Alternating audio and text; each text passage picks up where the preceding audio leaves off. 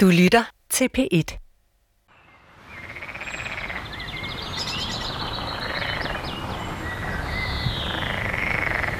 Jeg har gjort, som Miki Geris har rådet mig til. Jeg har nemlig kørt til Skovskov Gods på Langeland. Det tilhører Danmarks Naturfredningsforening, som er landets ældste og bredeste grønne forening.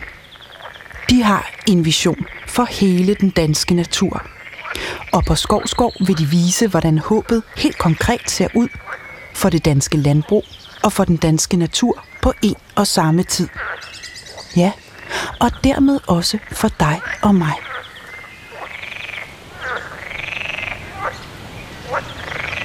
Nå, men altså, nu står jeg så midt i voldgraven i mine høje gummistøvler og optager lyden af frøerne.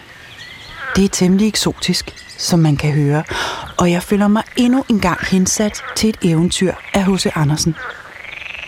Mit navn er Alberte Clement Meldal, men det er frøerne til synlædende ligeglade med, for det lykkedes mig ikke at komme til at kysse en af dem, før Maria Røgmert Gerding pludselig dukker op. Goddag. Hej. Goddag, og velkommen til Skovskov.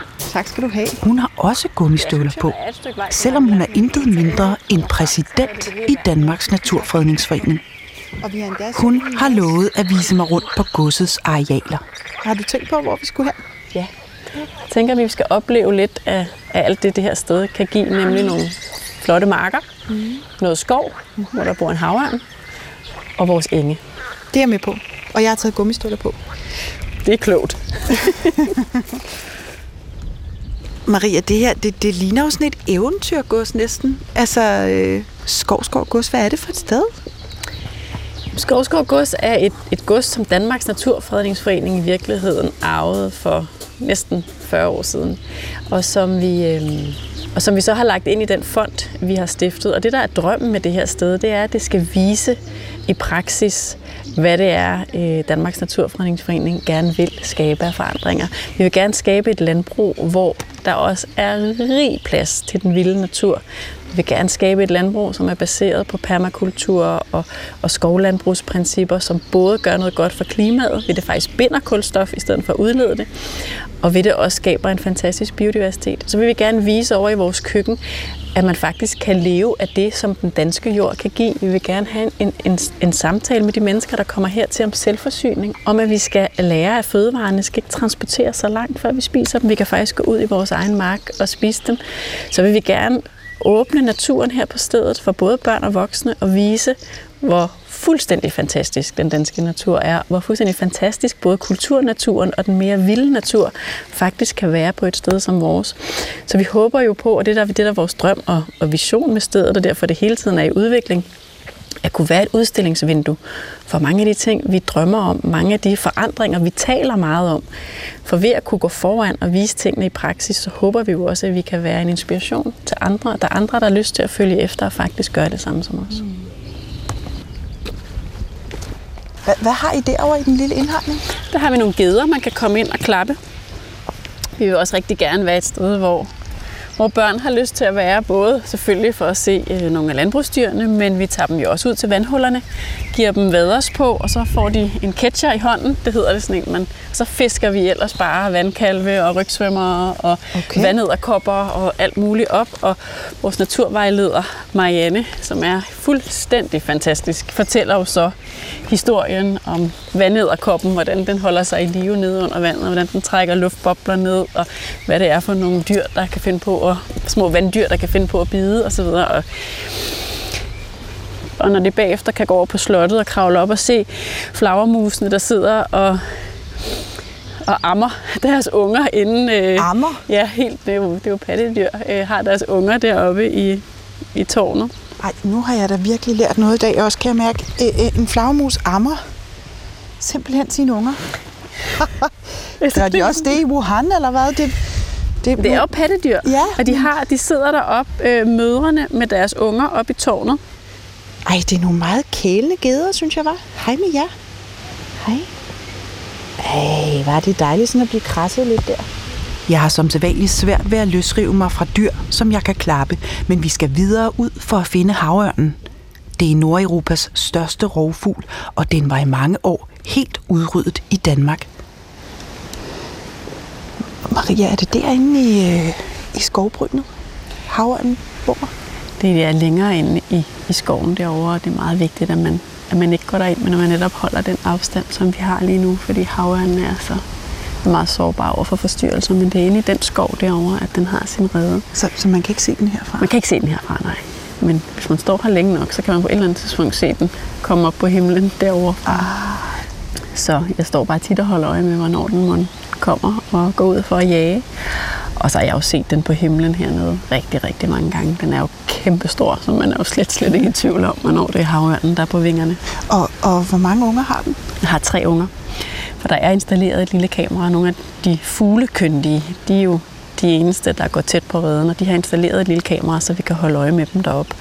Og der kan vi se, der ligger øh, tre unger deroppe, som også er store, og formentlig snart kommer på vingerne.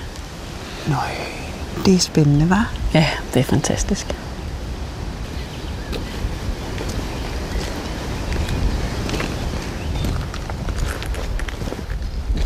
Altså, det der med den, den vilde natur, har vi overhovedet noget vild natur i Danmark? Ikke rigtigt. Lige nu går vi jo i en, i en skov. Altså det er sådan en, det er sådan en bøgeskov, ikke? Med øh, høje ranke stammer og kroner, der er meget lukket. Ikke? Der er ikke ret meget lys hernede, og det, det er sådan en, en, en typisk traditionel tømmerskov, som, hvor der skal ske lidt for, at det bliver mere naturligt. Nogle af de her træer skal væk, der skal være nogle lysninger, der skal have mulighed for noget andet. Så, så det her er ikke komme en op. vild skov? Nej, ikke Nej. endnu. Det bliver det. Ja. Vi er jo i gang med en, også en, en stor omstillingsplan for det her sted, for mm-hmm. jo i virkeligheden at vise, hvad er det, vi, vi ønsker andre også skal gøre. Ikke? Så vil vi gerne på vores eget sted gå foran. Men det er ikke noget, man kan gøre fra den ene dag til den anden. Altså nu er, er øh, man fra Christiansborg jo gået i gang, øh, og det har man jo været i nogle år, med at udlægge det, der hedder urørt skov. Og det er jo skov, hvor man ikke længere har tømmerproduktion. Mm-hmm. Det er jo ikke urørt på den måde, vi ikke kan komme ud og gå en tur i den. Det skal vi gøre rigtig meget, fordi det er her, den rigtig spændende natur kommer. Men vi har ikke længere produktion. Og det er jo et eksempel på, at man faktisk giver plads til noget, der ikke har et formål for os, som bare har et formål at være natur I sig selv? i sig selv. At give plads til, til andre arter, for der er rigtig mange af de truede arter i Danmark, der er knyttet til skovene, og som er dybt afhængige af urørt skov, fordi de er afhængige af, at træerne dør i skoven og får lov til at blive liggende. Det er både insekter og svampe. Øh, at de har også brug for, at, at der står et, et stort gammelt træ og får lov at dø stående, så det kan blive hult. Så fugle og netop nogle af skovens pattedyr kan bygge redder derinde og bo derinde. Så der er rigtig mange arter, der er afhængige af den urørte skov, og derfor har det været et meget stort problem. Og grunden til, at vi har så mange truede arter, er, at vi har produktionsskov alle steder. Så, så hvis man endelig skal sige, har vi noget vild natur? Vi begynder jo at give plads til noget vildere natur. Skal vi bremse tilbagegangen for, for Danmarks arter og sørge for, at vi ikke går tættere og tættere på at udrydde rigtig mange af dem, så skal vi have langt mere vild natur i Danmark, hvor vi giver plads til naturens egne processer, til at det kan blive oversvømmet, for eksempel inde i skovene, til træerne vælter og laver skovlysninger. Vi skal have nogle af de store dyr, der egentlig hører til Danmarks økosystem, ud i naturen igen, og det kan både være Hvad er det for nogen, ja? Ja, det er vildheste for eksempel. Uh. kan være forskellige slags mm. kvæg. Det kan være bisoner. Mm-hmm. Øh, forskellige dy- store dyr, som går og græsser og bider opvækst ned, sørger for, at der kommer skovlysninger, bider i træernes bark, så de dør lidt hurtigere og giver plads til andre. Naturen er jo sådan et økosystem, hvor arterne spiller forskellige roller, og nogle af dem, der spiller en hovedrolle, det er de store græssere. Øh, og det skal ikke være så intensivt, som man har gjort det i landbruget. Det skal være meget mere ekstensivt, det vil sige, der skal ikke være så mange af dem. Og så skal de have lov til at gå rundt og bare være i sig selv. Ikke passes og plejes og fodres og nusses og kæles og i stald og ud igen. De skal bare have lov til at være i naturen. Mm-hmm. Kom. Se, den- den har reddet inde i det hul der. Kan du se den? Den kiggede lige frem. Ja, den er meget sur over, at vi står her. Men det kan jeg da godt forstå. Nå, Sødt. og den kiggede lige ud før. Vredt ned på mig. Altså, hvad er det for en? Okay. Er det en spætte? Ja, det tror jeg. En flagspætte. Nej, hvor er det sødt. Det er da totalt Disney. Undskyld, men det, men det er da Disney. Altså, så sidder den der i sit lille hul. Nå, med rødt, med rødt hoved. Men, men Maria, jeg, jeg synes jo, altså når vi går her øh, på den her smukke øh, skovsti, og jeg kan se engen forude, Ja.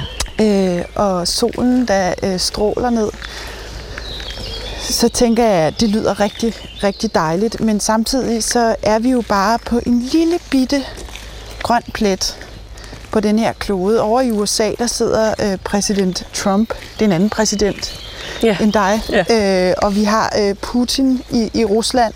Hvordan i det store perspektiv, i det globale perspektiv, hvordan holder du modet oppe der? Fordi jeg grundlæggende tror på, at forandringer i verden skal ske ved, at man inspirerer. At man viser en vej. For eksempel at dyrke. Og den tager jeg lige forfra, når jeg Ja. lige har været igennem lågen her. Jamen, det er fint. Der går nemlig dyr herinde. Det kvæg, vi har her. Ja. Øh, hvordan holder jeg modet oppe? Jamen, altså, det er bare fordi, jeg tænker, altså øh, umiddelbart så virker de der to andre præsidenter, som så er præsidenter for nogle lidt større områder end Ingen dig. sammenligning i øvrigt. De, de, de, uden sammenligning i øvrigt, ikke, så, så virker de som om, de har nogle lidt andre dagsordner, de arbejder for mildest talt. Ikke? Og, og så kan det godt være, at jeg tænker, uha, du har det svært op imod sådan nogle fyre som dem der, Maria. Ja, det er der. Det er der absolut, og det anerkender jeg fuldstændig, og jeg har det jo også selv svært altid at holde modet oppe. Jeg tror på, at forandringer kan skabes ved, at man går foran, og det er jo noget, jeg har sagt mange gange i forhold til, hvor vigtigt det er, at Danmark bliver et, også på den internationale scene, et forgangsland. At man faktisk viser, at man lykkes med den grønne omstilling, at man lykkes med de her ambitiøse klimamål, at man får omstillet sit samfund, så man kan bevare velfærd, men samtidig reducere sin belastning af planeten markant. Og det er jo det, de næste 10 år skal handle om. Det er det vigtigste de næste 10 år overhovedet. Politikerne lykkes ikke med at nå klimamålene, hvis ikke befolkningen bakker op. Og det er jo igen her, hvor at vi alle sammen har et ansvar. Og det er jo ikke for at være belærende og sige, nu må I alle sammen. Men det er jo netop for at sige, at vi, har, vi spiller faktisk en rolle. Vi betyder noget. Vi er vigtige. Det vi gør er vigtigt. Det er faktisk vigtigt, hvis vi beslutter os for, at vi ikke vil flyve. Det kan være vigtigt, hvis vi forsøger at nedbringe vores forbrug, at få tingene til at holde, at reparere vores ting, i stedet for at smide dem ud, at købe noget, der holder længere. Altså alle de her små skridt er en, en lille del af et meget, en meget, meget større fortælling og en meget større helhed. Hvis Danmark kan blive et foregangsland, hvis vi kan inspirere andre til at gå den vej, så tror jeg måske, at netop det, at Trump og Putin gør det, de gør, kan afle et modtryk af for eksempel forhåbentlig, håber jeg virkelig, et EU, der beslutter sig for at blive endnu mere ambitiøse.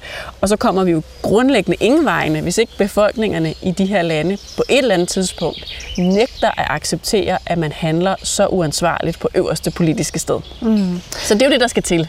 Men skal jeg forstå dig sådan, at det du siger er, at hvis det lykkedes Danmark at blive et forgangsland, altså et forbillede, en rollemodel, så kan der opstå sådan en slags uventet snibboldeffekt. Altså at der kan, faktisk kan opstå nogle kræfter, som vi ikke havde regnet med.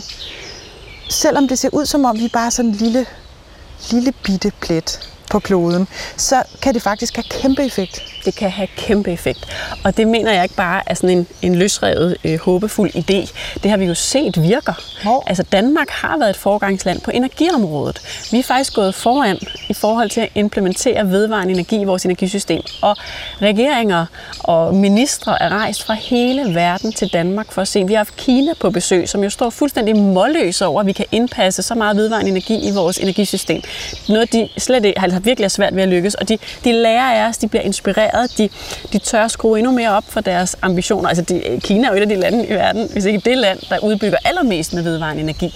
Så selvfølgelig kan man være inspiration. Vi har været inspiration. Vi skal bevare den rolle og se, vi har faktisk en opgave. Vi er en, en, en lille bit, bitte nation, som alle lande kender, som arbejder strategisk med bæredygtighed og grøn omstilling.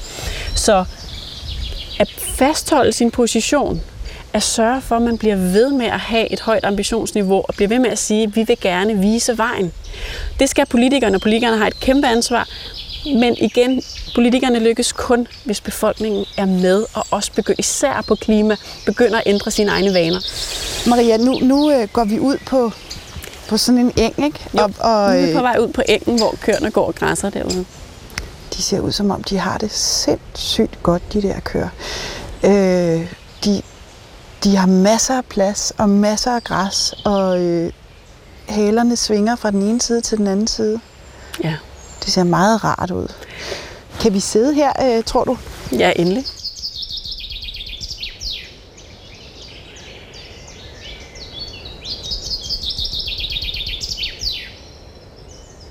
Altså, når vi sidder her på engen og, og kigger ud over landskabet med små, bløde øh, bakker og, og græsmarker og øh, vandløb, øh, så er det for mig et ikonisk øh, billede på, hvordan Danmark, den danske natur ser ud. Hvad, hvad, hvad kendetegner øh, hvad kendetegner i, i din øh, optik, hvad kendetegner den danske natur i forhold til andre slags natur i verden?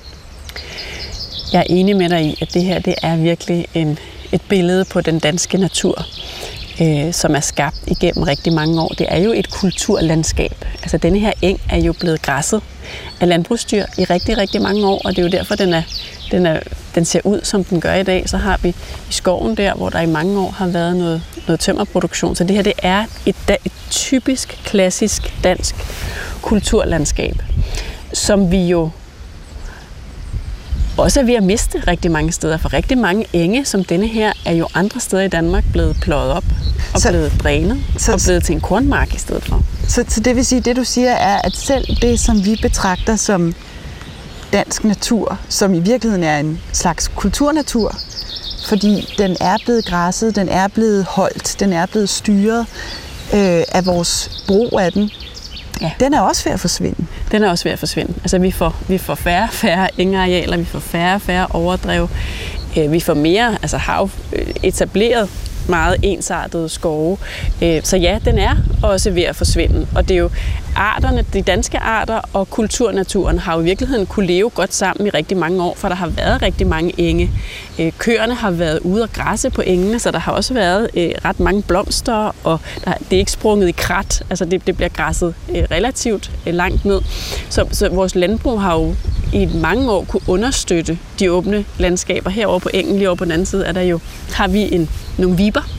Og viberne er jo en, en, øh, en fugleart, som er i ret voldsom tilbagegang, fordi vi har drænet og opdyrket blandt andet vores, vores våde og engearealer. Ikke? Så lærkerne er, er fuldstændig samme historie, dem har vi også her. Så, så ja, det er kultur og natur, som er i meget voldsom tilbagegang. Så det, øh, arbejdet med naturen skal gå skal have to fokusområder. Både at give plads tilbage til naturen og til en vild natur, og at omstille landbruget til en langt mere bæredygtig produktion, hvor der er plads til alle de arter, der kan trives i samspil med landbruget, hvor vi skal tilbage til nogle af de her fantastiske landskaber, som vi jo holder meget af, og hvor vi samtidig kan øh, producere mad. Mm.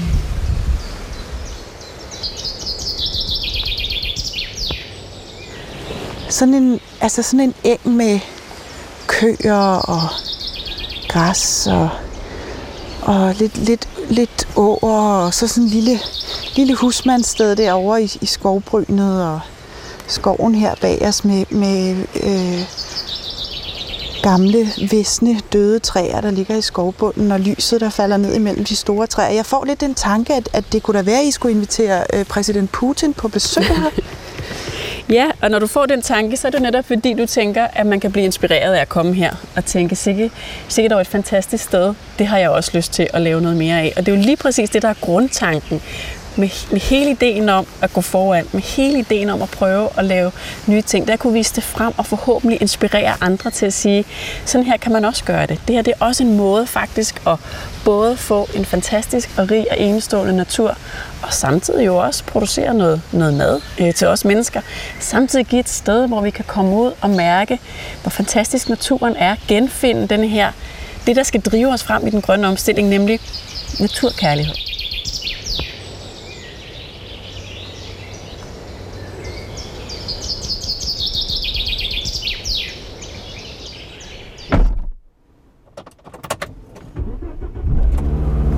Mens jeg igen kører mod København, tænker jeg på Marias grønne fremtidseventyr.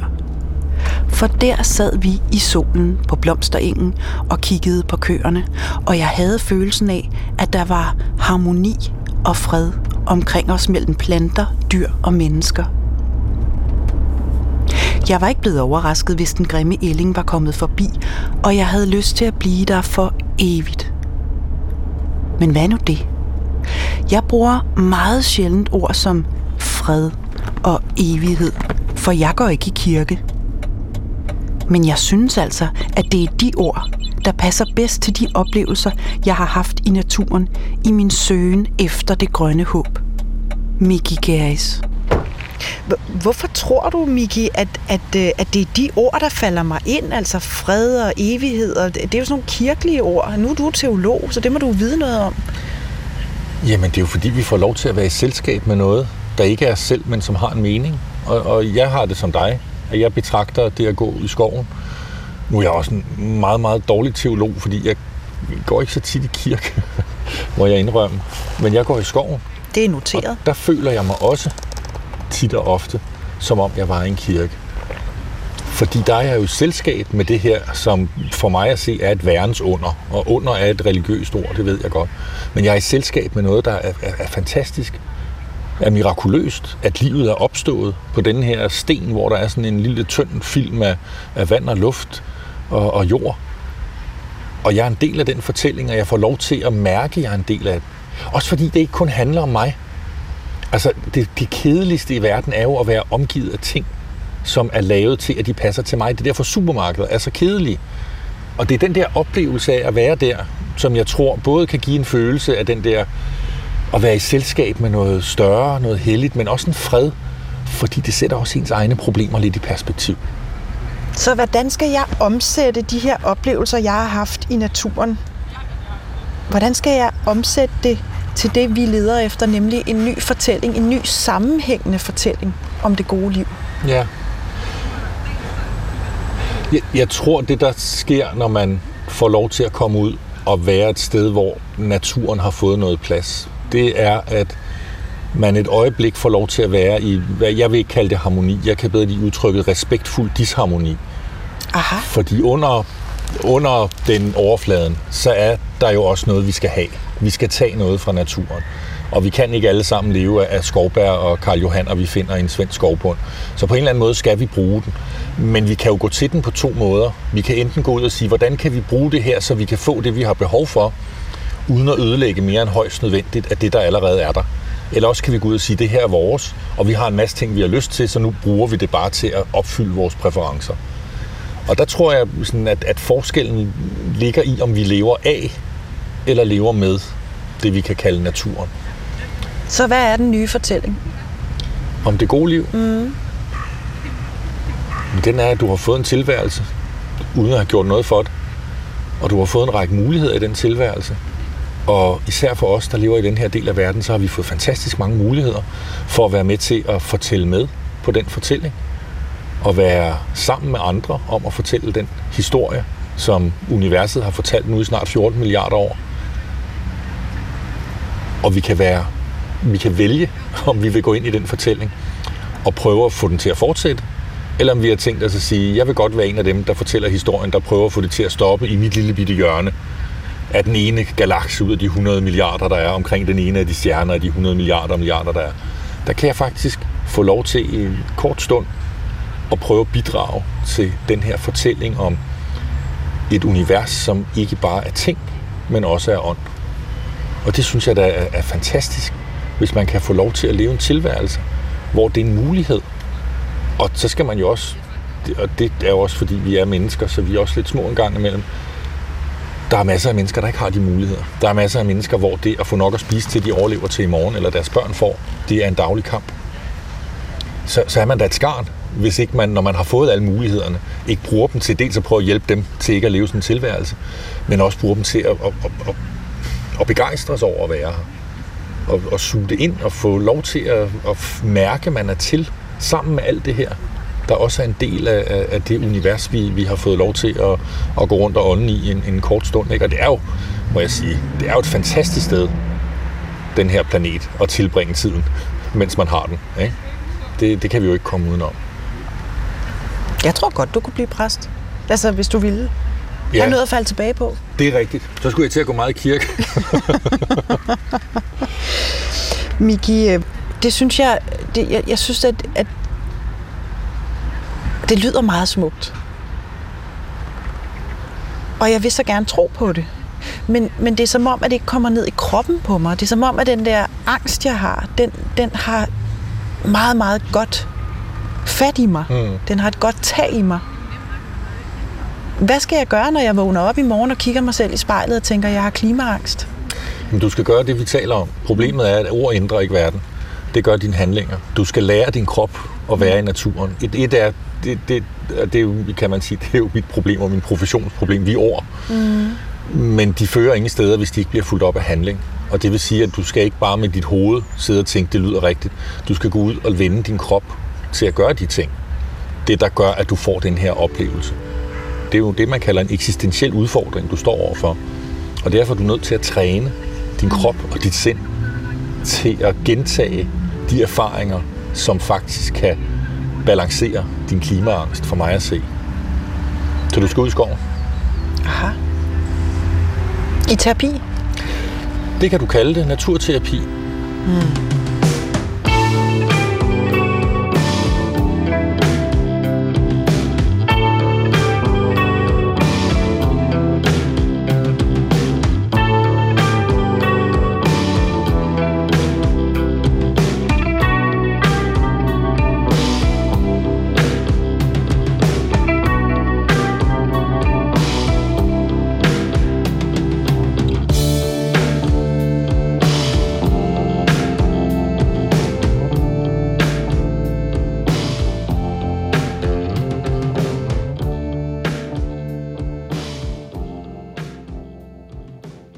Du kan høre flere P1-podcasts i DR's radio-app.